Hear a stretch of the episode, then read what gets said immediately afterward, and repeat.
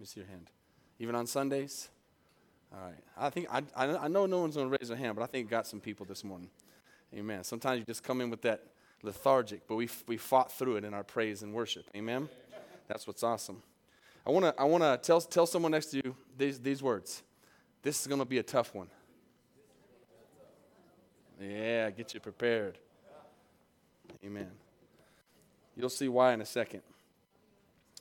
I want to, I have a friend um, that I went to high school with. He was a couple years ahead of me. And how many went to high school with a, a, a guy or a girl that you knew that was known for their fighting skills? Anybody go to school with that kind of person? Maybe you were that person. Um, this guy was one of them. Um, I don't know if he listens to the podcast, but his name is Oscar Felix and he was uh, uh, the leader of all the Hispanics in the school. He was the man, and uh, he was a good friend of mine, and he was known for fighting. And, and to this day, a couple years ahead of me, I said he's still he's still a fighter, and uh, I send him verses every morning. So I sent one last week that said. Um, be compassionate for one another, love as brothers, be tenderhearted and courteous. And so he responded and so, ooh, that last one is tough. He said, There's bad people everywhere. And he said, There's this guy who stole money back from me a while back, and I've thought of burying him. So he says, How does someone cope with that? So I started telling him, I understand. And I said, It goes back to grace. And it goes back to understanding that none of us deserve forgiveness. And how can we be angry and hate people if, if we don't understand what we deserve. And so he goes, It's tough. How do you go about doing that? So we just kind of had a conversation back and forth. And I want to kind of get into that this morning of, of kind of what I answered him. And I won't read the cuss words he has here. I think he, he, uh, he hit me back Saturday at 6 o'clock in the morning. So I'm thinking he might have been just getting home. Because he definitely wasn't getting up, I don't think. And there was, he said, I, I want this guy to die, and da da da da. And so um, I gave him some more stuff and haven't heard back from him. But I want to talk about forgiveness this morning. Forgiveness, right? That's why it's a tough one. Forgiveness is not easy, amen? And uh, forgiveness is a heart issue. And I want to start off in Matthew 18, if you'll get there. And I want to read this real fast because I want to get to a story in the Old Testament that's awesome, that's really going to bless us. So, Matthew 18, give me an amen when you get there. Now, this, some of you might say, well, this isn't that hard, or some of you might say, this is impossible. Everybody's at different places, but this is a message that needs to be preached every two or three months because it's a big, big issue in our lives. And, you know, we just prayed. Now, I don't, I'm not making a doctrine out of this, but we just prayed for the sick. I do want to say a statement that I believe. I believe that if you don't handle unforgiveness, it can make you sick. I do believe that with all of my heart. Now, that does not mean that people that came, all these people that came forward this morning, have unforgiveness in their heart. Don't, don't misinterpret me. But I do believe there are people who do not handle this forgiveness thing. They just say no, no, no, kind of like my friend. No, no, no, I'm not going to do it. I can't do it or whatever. And, and without knowing it, there is sickness in their body. They are, they are, it is, it is, is coming back on them. And I want to make a statement. One of the, the hardest things to believe or understand this morning is that we think that when we're not forgiving somebody, something inside of us, and you, you can argue with me or disagree if you want, but I, this is the truth. Something inside of us tells us that we're doing something to that person when we don't forgive them, that we're hurting them somehow, that it's bothering them somehow. And it's not in any way, shape, or form, but somehow in our mind we think it is and it kind of makes us feel better that, that we're mad at them and we hate them and we don't forgive them. And so we're holding a grudge against them and we've got them down on the ground and we're and it's the biggest lie in the world because it's not affecting them one bit. Okay? It's not affecting them a bit. Who it is affecting is us the person who does not forgive and may be possibly sick. Um, so i want to read 1831 uh, 21 sorry.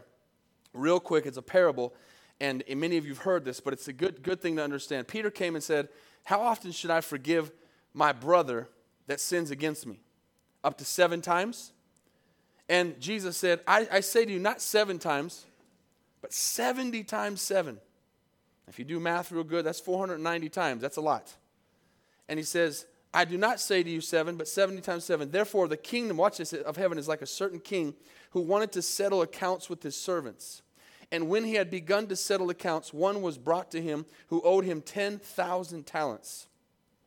And he was not able to pay. So his master commanded that he be sold, and his wife and his children, and all that he had, so that payment could be made. And the servant fell down and said, Master, have patience with me, and I will pay you all.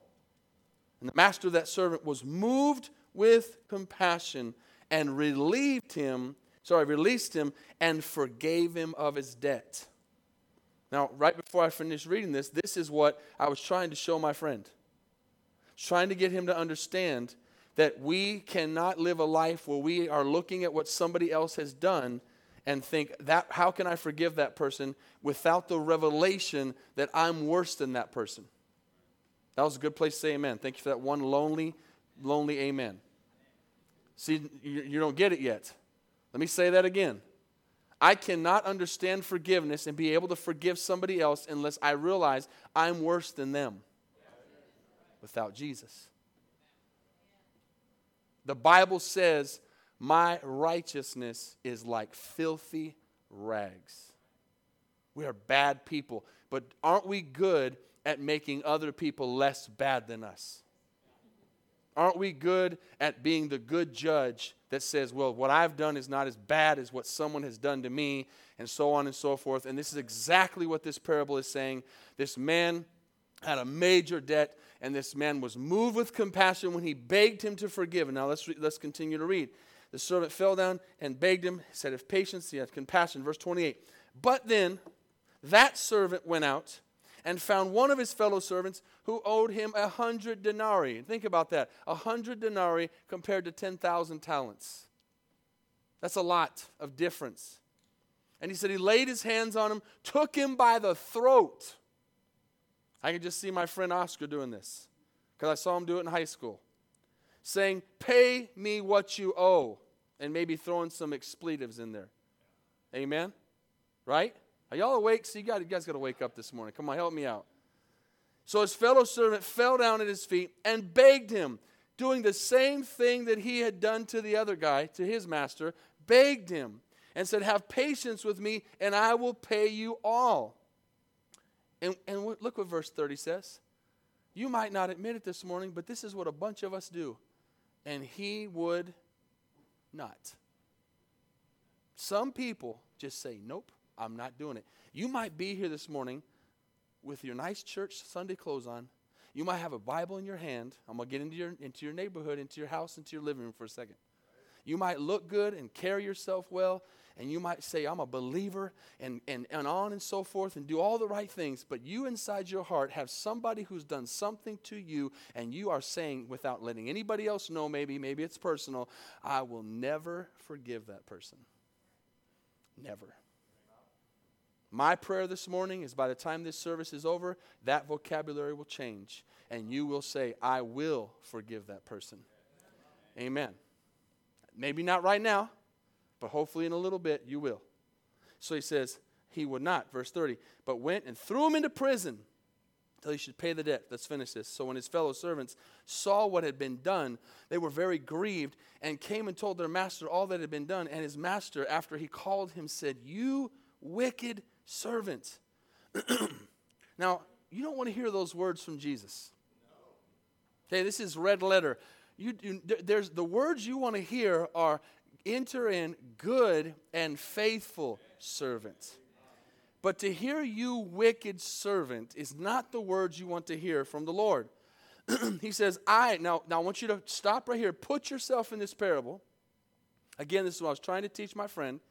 Put yourself in this parable and understand that Jesus is saying to us, I forgave your debt. I forgave your debt, you wicked servant. All that you, and you begged me. He says, Should you not have had compassion on your fellow servant as I have had pity on you? Okay? And his master was angry and delivered him to the torturers until he should pay all that was due to him. So, my, now watch these words. so my heavenly Father will also do to each of you from who from his heart does not forgive his brother his trespasses. Father, thank you for good, solid, hard, sometimes to hear words from your word that will change us, heal us, set us free, deliver us, and help us walk in obedience this morning. I pray that even though this is a tough subject, I pray that, Lord, by the time we're done, by the power of your Holy Spirit, you will soften our hearts if any of us in here today have any problems with forgiving. Lord, help us realize how you forgave us. In Jesus' name we pray. Amen. So quiet in here. Amen. Maybe I shouldn't have warned you. Let's go to Genesis. Let's look at one of the greatest stories ever. And, and maybe you're new in, in the Bible, don't understand this word, but I'm going to say the word type. There's types in the Old Testament. These are things that we saw in the Old Testament that teach us who Jesus was to become. Joseph in the, in the Old Testament is a type of Christ. He's a type of Jesus, and his life is going to show us this morning what Jesus did for us. Now, I want, I want you to understand that I'm, what I'm telling you this morning, I'm not up here pretending that this is easy. And I also want to make a statement that I have, maybe you are new or have not heard me preach or have not heard me preach on forgiveness. I have said for all the years that I've been saved, um, and recently, probably in the last 10 maybe, I don't know exactly when it was, that for many, many years, being a Christian and being a missionary and being a pastor, I don't know, like I said, I don't remember exactly when the date was it ended. I had lots of unforgiveness in my heart towards somebody, and I held on to it, even being a preacher. And I admit that. And I admit that I was in trouble. Amen? Really in trouble with my walk with God because I could not forgive this person. And, and I thought that I was hurting this person by holding on to that. And then I got to a place where I was like, okay, I need to forgive, but I felt like I couldn't. So if you're here and you're saying, man, that's me, I'm, I, I want you just to know that I've been there, I've struggled with that, and I have gotten the victory over it. And I want you to know you can have victory over it. You can have victory over it. Amen? You can be released from that, but you have to make a decision. And hopefully, this message will help you get to that place. But the thing that I had to have the revelation of was how much I've been forgiven of. And that's why this parable is so important. Because how many know that people outside these four walls today that don't want to come to church, their biggest word, the biggest thing they use is there's a bunch of hypocrites in that place. Right? And as soon as they ever, if they ever did step into church, they'd be one of them too. Everybody's a hypocrite in some way. But when it comes to this, this subject, let me tell you what, we can major in hypocrisy if we don't forgive. Major in hypocrisy. Because how is it possible that we can say, Lord Jesus, forgive me for my sins? God, help me, uh, restore me, redeem me, make my life new, change me, and all these prayers, and then at the same time, inside of our heart, say grudgingly, I, but I will not forgive somebody who has done something to me. That's the that's the epitome of, of hypocrisy. That is the absolute perfect example of hypocrisy. And so we have to get beyond that. Let's look at Genesis chapter uh, 37. And I want to read just a few verses. I'm not going to read the whole story. Genesis 37 to Genesis 45 is an awesome story to read, the whole thing. We know that, jo- that Joseph had a dream. Okay? And he told his brothers about this dream. And verse 5 says that, verse of chapter 37, he told it to his brothers, and they hated him even more. And so he told them this dream and explained it to them.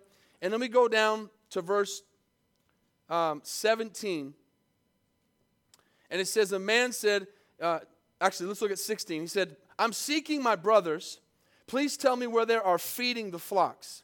And the man said, They've departed from here, for I've heard them say, Let us go to Dothan. And so Joseph went after his brothers and found them in Dothan. And when they saw him afar off, they even, even before he came near them, they conspired against him to kill him. And they said to one another, Look, the dreamer is coming. And come, therefore, let us now kill him and cast him into some pit. And we shall say, Some wild beast has devoured him. We shall see what will become of his dreams. I want you to understand that this picture here, the brothers are a picture of the devil and his demons of darkness who hate you and hate the destiny that God has placed over your life the plan that God has over your life to, to save others, to live victorious, to do great things for God, to make it to heaven, He hates you. You have to understand that the person behind the hate is not a good person. So if you hate somebody in your heart and you have unforgiveness in your heart for them, you are doing nothing but pleasing the devil. The Bible says we should be God pleasers. Now, let me just interject something real quick because I just feel it in the spirit. Somebody here, maybe more than one, is saying, You have no idea what I've been through. Just, just, I'm just going to tune you out till I'm done. This is, this is not for me. I want you to know it does not matter. I'm not saying that insensitively. It does not matter what's happened to you. There is no difference between anybody in this place of what's happened. I know bad things have happened. I know some of your past. I know some of your testimonies. Bad, horrible things. Maybe to your families, maybe to friends, things around you, things have happened. And in, in, without God or the Bible, you have every right in the world to hate. You have every right in the world to have unforgiveness in your heart. It is okay until you get saved. It's okay. You can, you can hate them all the way to hell if you want to and the world does. But once you get saved, ever heard the saying, to whom much is given, much is required? Once you get saved and you accept Christ into your life, you are telling the world, I accept Jesus and I also accept what he did for me. And I understand that I, I myself am a wicked person. We don't get forgiveness if we don't understand how wicked we are. Sometimes it would be good if God could somehow show us. Maybe He showed you, He showed me. Maybe He could show you in the mirror, spiritual mirror, how wicked and bad you are because we think so many times that we're not bad, that we're not as bad, that we're pretty good, and all that. And why do you think God said in the Word, Your righteousness is like filthy rags? Anytime we think we're good and we've arrived, we think, oh, okay, God says, now let me, I'm going to blow that out the water real quick. You're not good. Matter of fact, the Bible says no one is good but God. Okay? So I want, I want you to understand that there, there might be a, th- a feeling, I have got a reason this morning, and I'm going to hold on to that.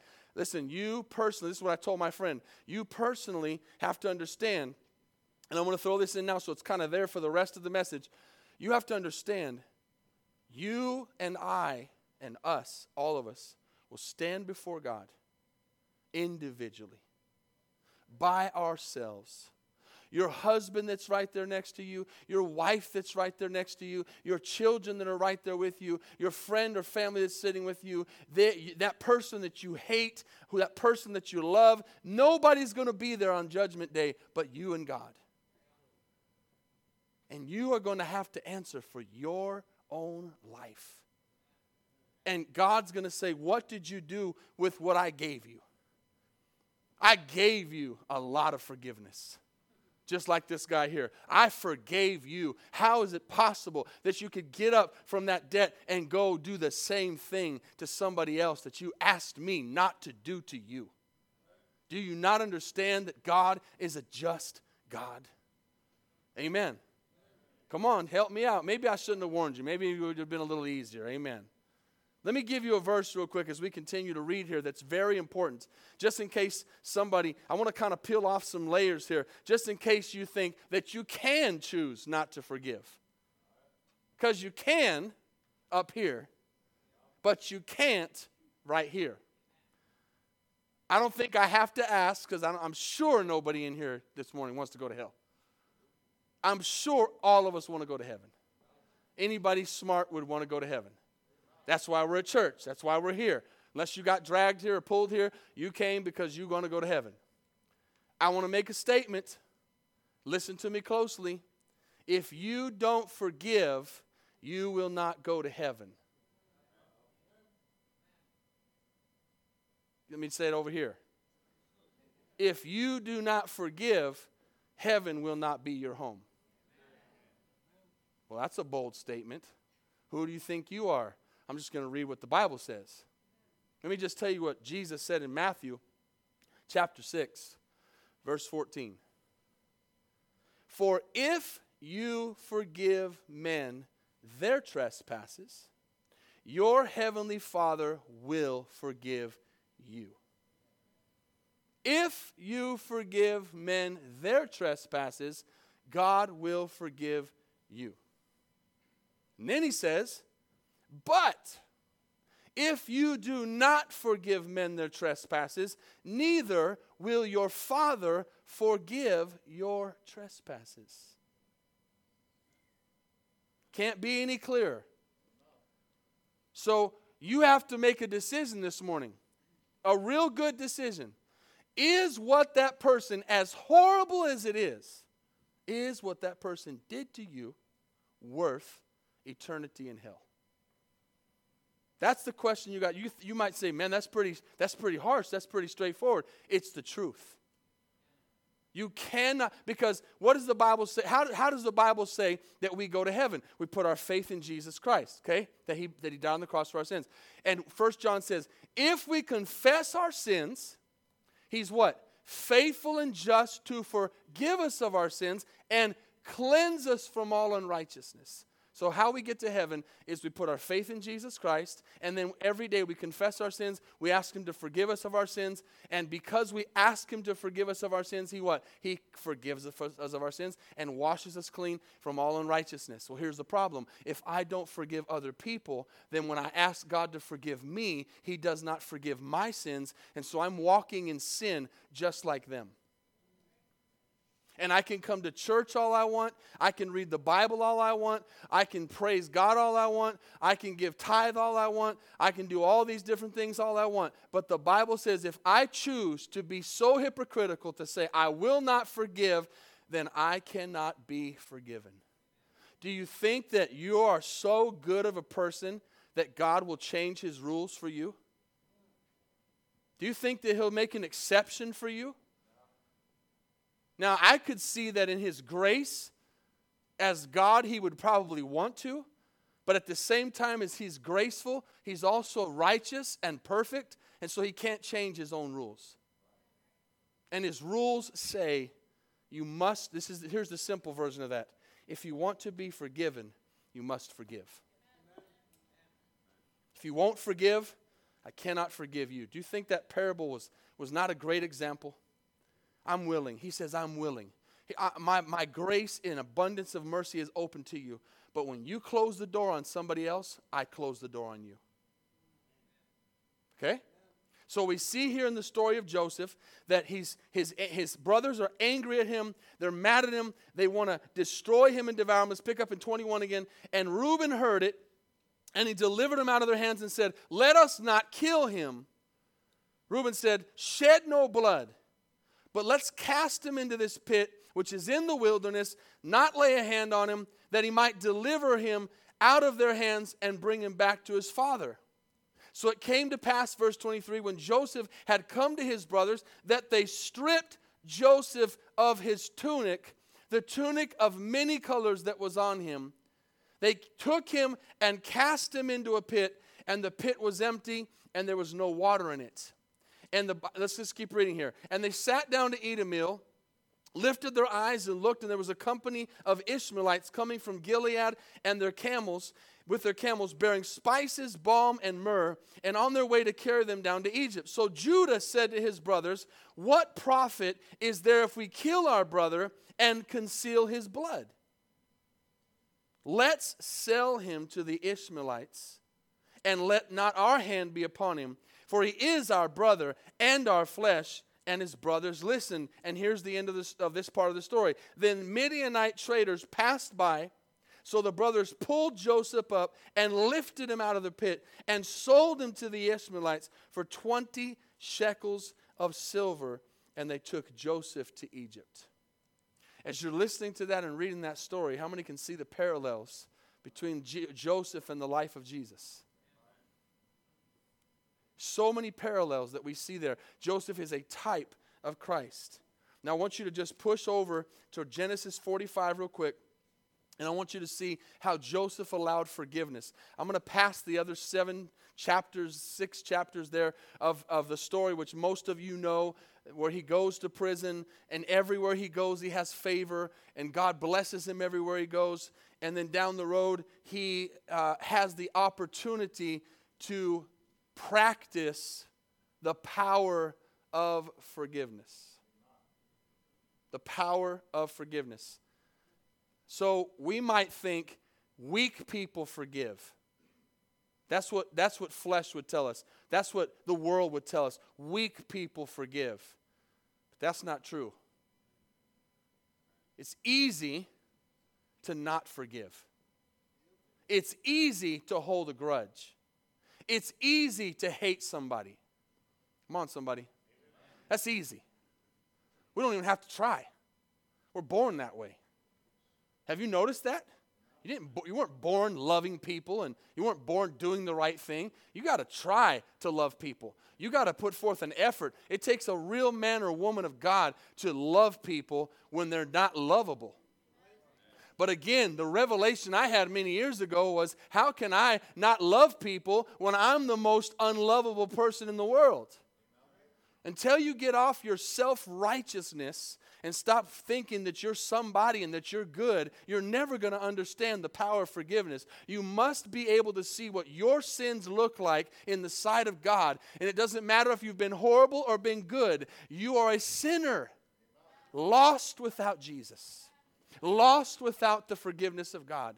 And so you have to have that revelation so that you can understand later to whom much has been given, salvation and eternal life, much is required that I cannot accept forgiveness or expect forgiveness from God if I'm not willing to give it myself. Too many people believe that we're not, we're not involved in this thing. We just say, Lord, I believe in you, and we just get to heaven. He involves us. We have to do things to get to heaven. We have to obey. We have to, we have to be, live righteous. And the hardest thing, if you asked me, what's the hardest thing to do living for God? It's this. It, the hardest thing is forgiving. It's hard. It's hard to forgive. It's hard. But let me write, write this down if you're taking notes, if you haven't already. Forgiveness is not an option. I, I don't find anywhere in the scriptures where God says, if you would like to, if you feel like it, He says, you must. So forgiveness is not an option. But here's another statement forgiveness is rarely deserved. Forgiveness is rarely deserved. And that's why it makes my salvation so real, because the forgiveness that Jesus gives me is not deserved. I don't deserve it. I don't deserve what Jesus did for me. So, forgiveness is a heart issue. It, it comes down to right here where, where is my heart? how again how can i how can i weigh out this this situation of what somebody has done to me and what i have done to jesus how many have seen the video i am barabbas would have been a great video to say, show today if you haven't seen it youtube it youtube it today don't wait till tomorrow after lunch after you get home whatever at lunch when you leave this place youtube i am barabbas and watch an eight minute video watch it and it will give you perspective on this because you realize me and you are Barabbas. What does that mean? That means I'm the thief and the criminal that the people chose so Jesus could be killed. Meaning, I am the reason that Jesus had to die. I am. Make it personal. A lot of us were like, yeah, man, Jesus had to die for that person. That person is messed up and wicked. See, that's the problem. I'm the reason Jesus had to die. I'm the reason. I'm Barabbas. I, I needed his forgiveness. I'm, I was lost without him. So let's read right here in, in, in, Genesis chapter 45 and watch what Joseph does. Watch the redemptive power of Joseph. It says in verse 45, then Joseph, now, now I'm just fast forwarding here right before I read this, just so you understand, if you don't know the story, God did a whole bunch of stuff in the story where Joseph was used to, to get a whole lot of, uh, of supplies saved up uh, during, the, during the famine.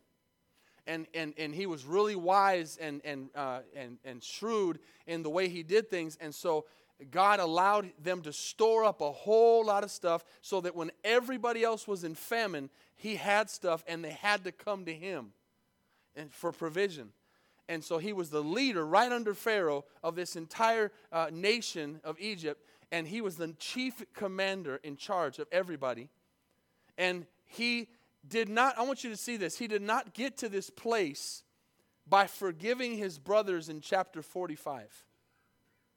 He got to this place by forgiving his brothers in the pit. Think about what I just said for a second. You don't get to that place of favor with God by accident. God does not just drop blessings here and there and drop favor here and there on people. When you see somebody's life who has favor in it and you see blessings on somebody's life, it's not a lottery ticket.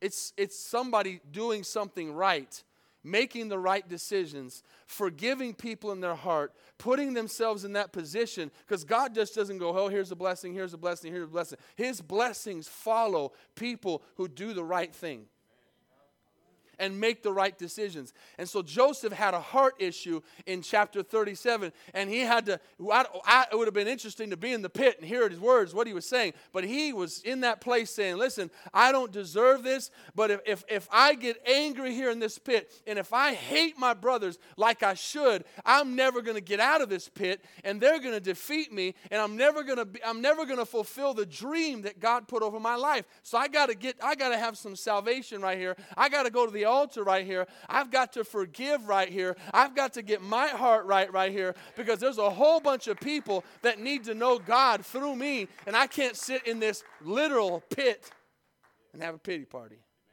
No pun intended. He had a heart issue change right there. He said, I, I believe, I believe by tears, by tears in that pit. He said, God, I don't understand this.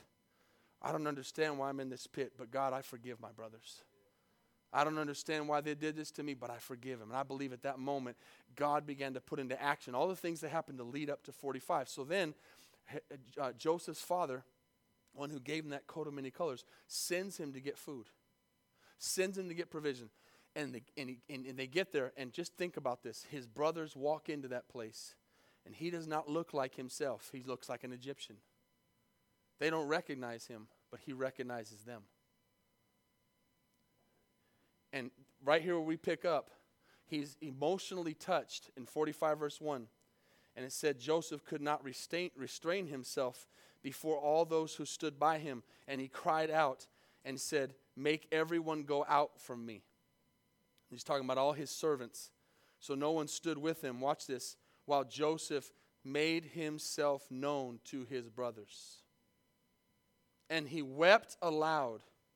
And the Egyptians and the house of Pharaoh heard it. Now, I want, I want you to think about something real quick here. This is important. And I'm going to take just a few minutes more than normal this morning because this is really, really important. Like, like normally, um, my daughter would be coming up in a couple, I don't know what it is. Add five minutes to whatever you have, okay? I need five minutes more. Th- this is really important because as I'm reading this, the Spirit is speaking something to me. He says, while Joseph he, he said, No one stood while he made himself known to his brothers. It says that he cried there. It says he wept aloud, and the Egyptians in the house of Pharaoh heard it.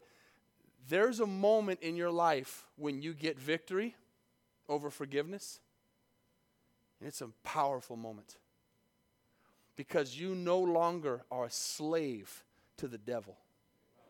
As long as you walk in unforgiveness, you are chained by a chain to your neck to Satan himself. You are, you are bound. Like I said this morning, sometimes you're sick. Sometimes you're, you're, you're going through, you're cursed, you're going through things you shouldn't be going through because you're just allowing Satan to, to drag you around by that chain of bondage of unforgiveness.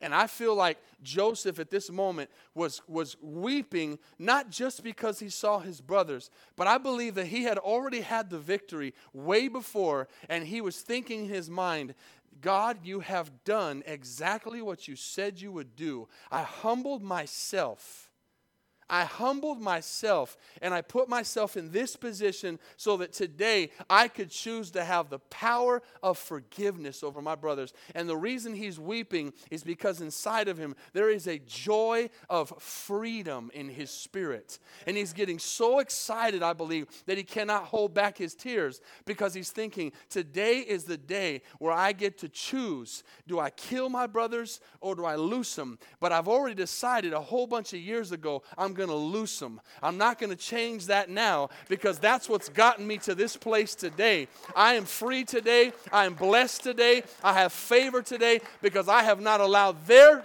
disobedience to tie itself to me. And I believe he was. Does anybody get what I'm saying? I believe he had to gather himself because he's thinking, oh, this is going to be fun. This is going to be powerful. Because can you imagine what it would be like to be that judge in a courtroom where that person knows he has the power to let that person go. And it's not to let them go because they're not criminals, it's to let them go because something inside that judge tells him this person will change if you give him another chance. Did anybody catch that? Doesn't mean they weren't wrong. See, that's me and you. God looks at us and he says, I believe in my heart they'll change if I forgive them. Amen they'll change. And so Joseph gets emotional. And then it goes on to say, look what it says, verse 2. He wept aloud, verse 3. Joseph said to his brothers, I am Joseph. Joseph, does my father still live? And his brothers couldn't answer him, for they were dismayed in his presence. And Joseph said, Watch this, please come near to me. Now you can imagine them. You can imagine them at that moment. What are they thinking? We're dead. He's going to kill us. Oh, here comes here comes our here comes vengeance.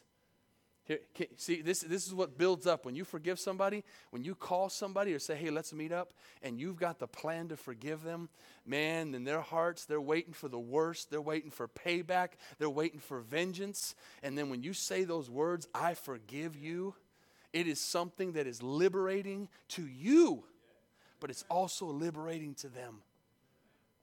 Amen. Because those people, whether they are sorry or not, church, they will be sorry one day if they're not. Everything that's ever been done will come out. You need to learn. I've told people over the years, you let, be, you let vengeance be God's. You let vengeance be God's. If somebody does not, if somebody's done something wrong and they don't repent, listen, you the Bible says it is a scary thing to fall into the hands of a living God. So if you think that you can do something, I've said these words to people. If you think you can do something that's worse than what God will do to these people in His justice, you go ahead and try. Are you listening? God is better. God is better. But here's the crazy thing I'm going to throw something out crazy. If you really get your heart right, I know, I know this is going to be hard to grasp, but I mean it.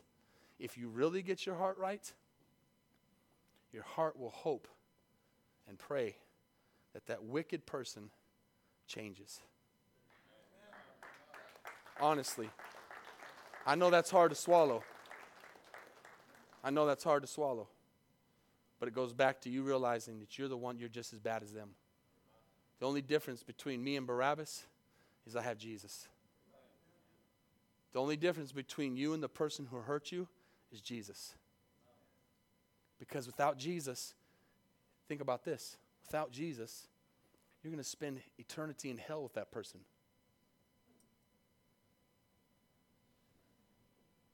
Because that's where you're going to go if you don't forgive. And if they don't repent, that's where they're going to go. So you're going to sit here and hold on to someone your whole life for something they did to you, and then you're going to spend eternity in hell with them. Oh, come on, somebody give me an amen. I'm not making up a false doctrine here. This is what the Bible says. Why am I saying this? We need to forgive. We need to forgive. And you won't be able to tell me, God forbid, as you head that way, You didn't tell me about this. I'm telling you, you better forgive. You better understand the power of forgiveness. Let me finish here. So he says, I'm your brother. They were dismayed. Joseph said, Please come near. They came near. He said, I'm Joseph, your brother. Now, this is important. Who sold you, who you sold into Egypt. This is real important. You can forgive, but you're not always going to forget. It doesn't mean that God's just going to take that chip out of your head and you'll never remember it. He can. You can ask for that. But he remembered what they did to him. He didn't say, hey, it's me, Joseph, and just went on. He said, who you sold into Egypt. Basically saying, I, and this is probably where they got even more scared. Okay? But I, I don't, I don't want to, I don't want to read the rest for time. There's a bunch of verses there, but I want to go to 11 real quick. Watch these words. Joseph says, I will provide for you. You, lest you and your household and all that you have come to poverty, for there's still five years left of famine. And behold your eyes and the eyes of my brother Benjamin. See that it is my mouth that speaks to you. Verse 13 So you shall tell my father of all my glory in Egypt and all that you have seen, and you shall hurry and bring my father down here. Watch this. Then he fell on his brother Benjamin's neck and wept. And Benjamin wept on his neck. And he kissed all his brothers and wept over them. And after that, his brothers talked with him. He did not just say, I forgive you. He said, I'm going to provide for you. There's going to be relationship here. I'm going to go beyond just saying the words, I forgive you, but I'm going to provide. Now, I want you to, I want you to think about, like, I have many more things I could talk about this morning, but I want to leave you with one last thought. And I'm, I'm going to paraphrase this. It's easy to love people who love us. It's easy to love people who love us.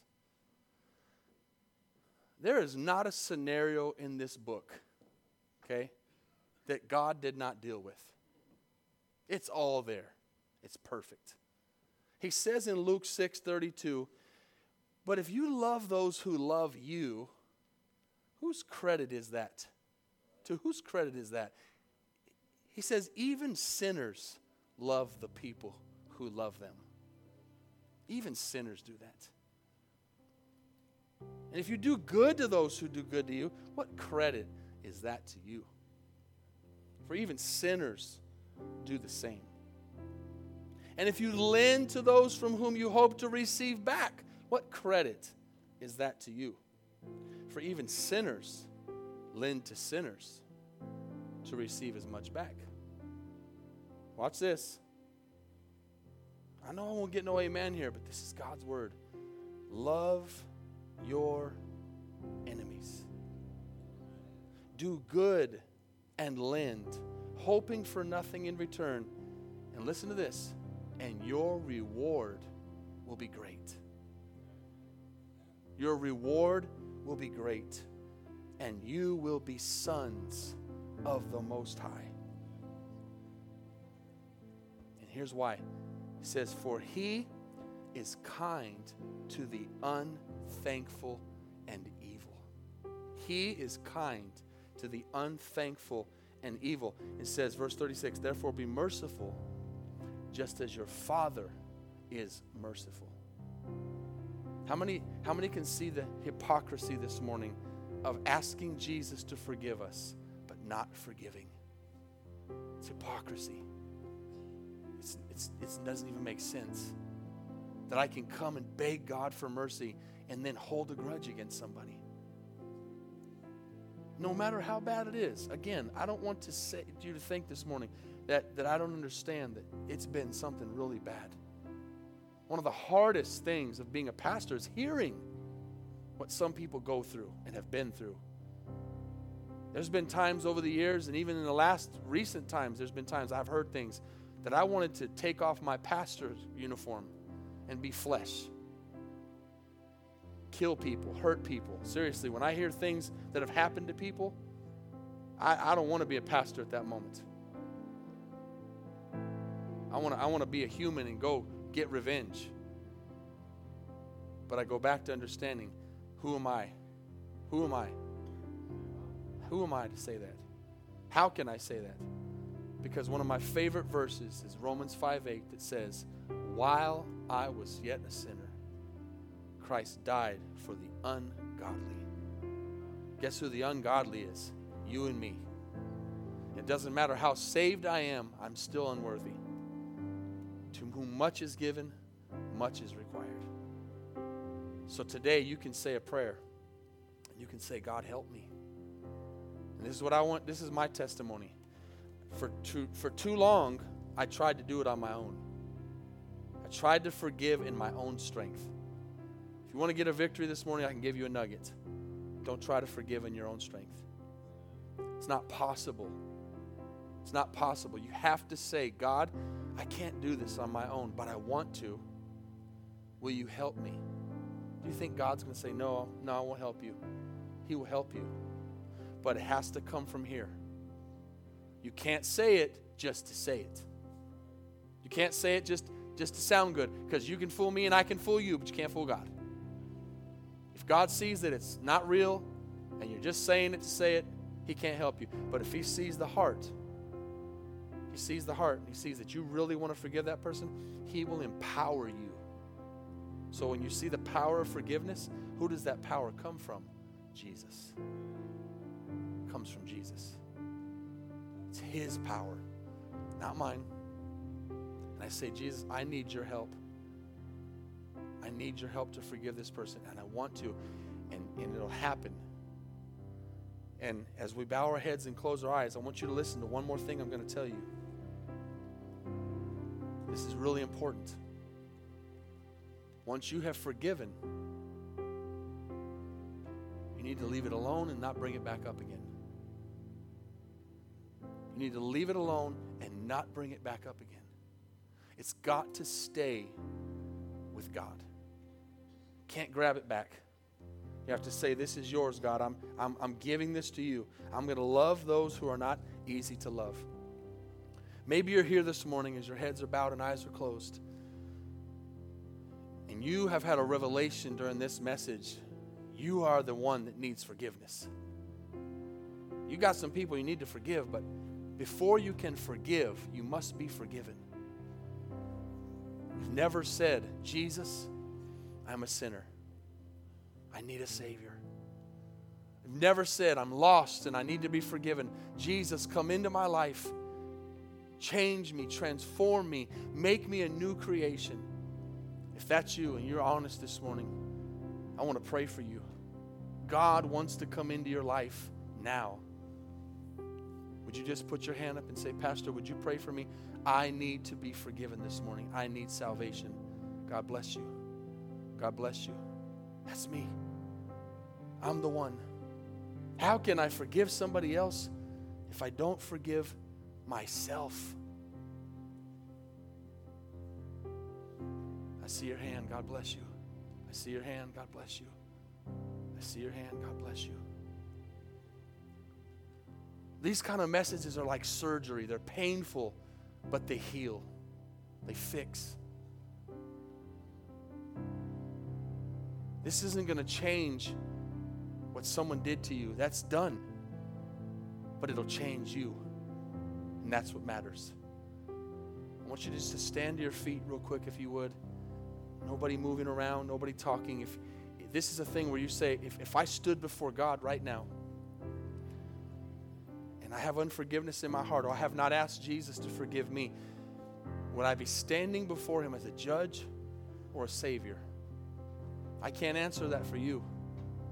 Only you can answer that for yourself. If there's any doubt this morning, I want to pray for you. If you raised your hand this morning, I want to pray for you. This isn't for embarrassment. This is this is this is because Jesus wants to do something in you. He wants to he wants to come in and take over your life.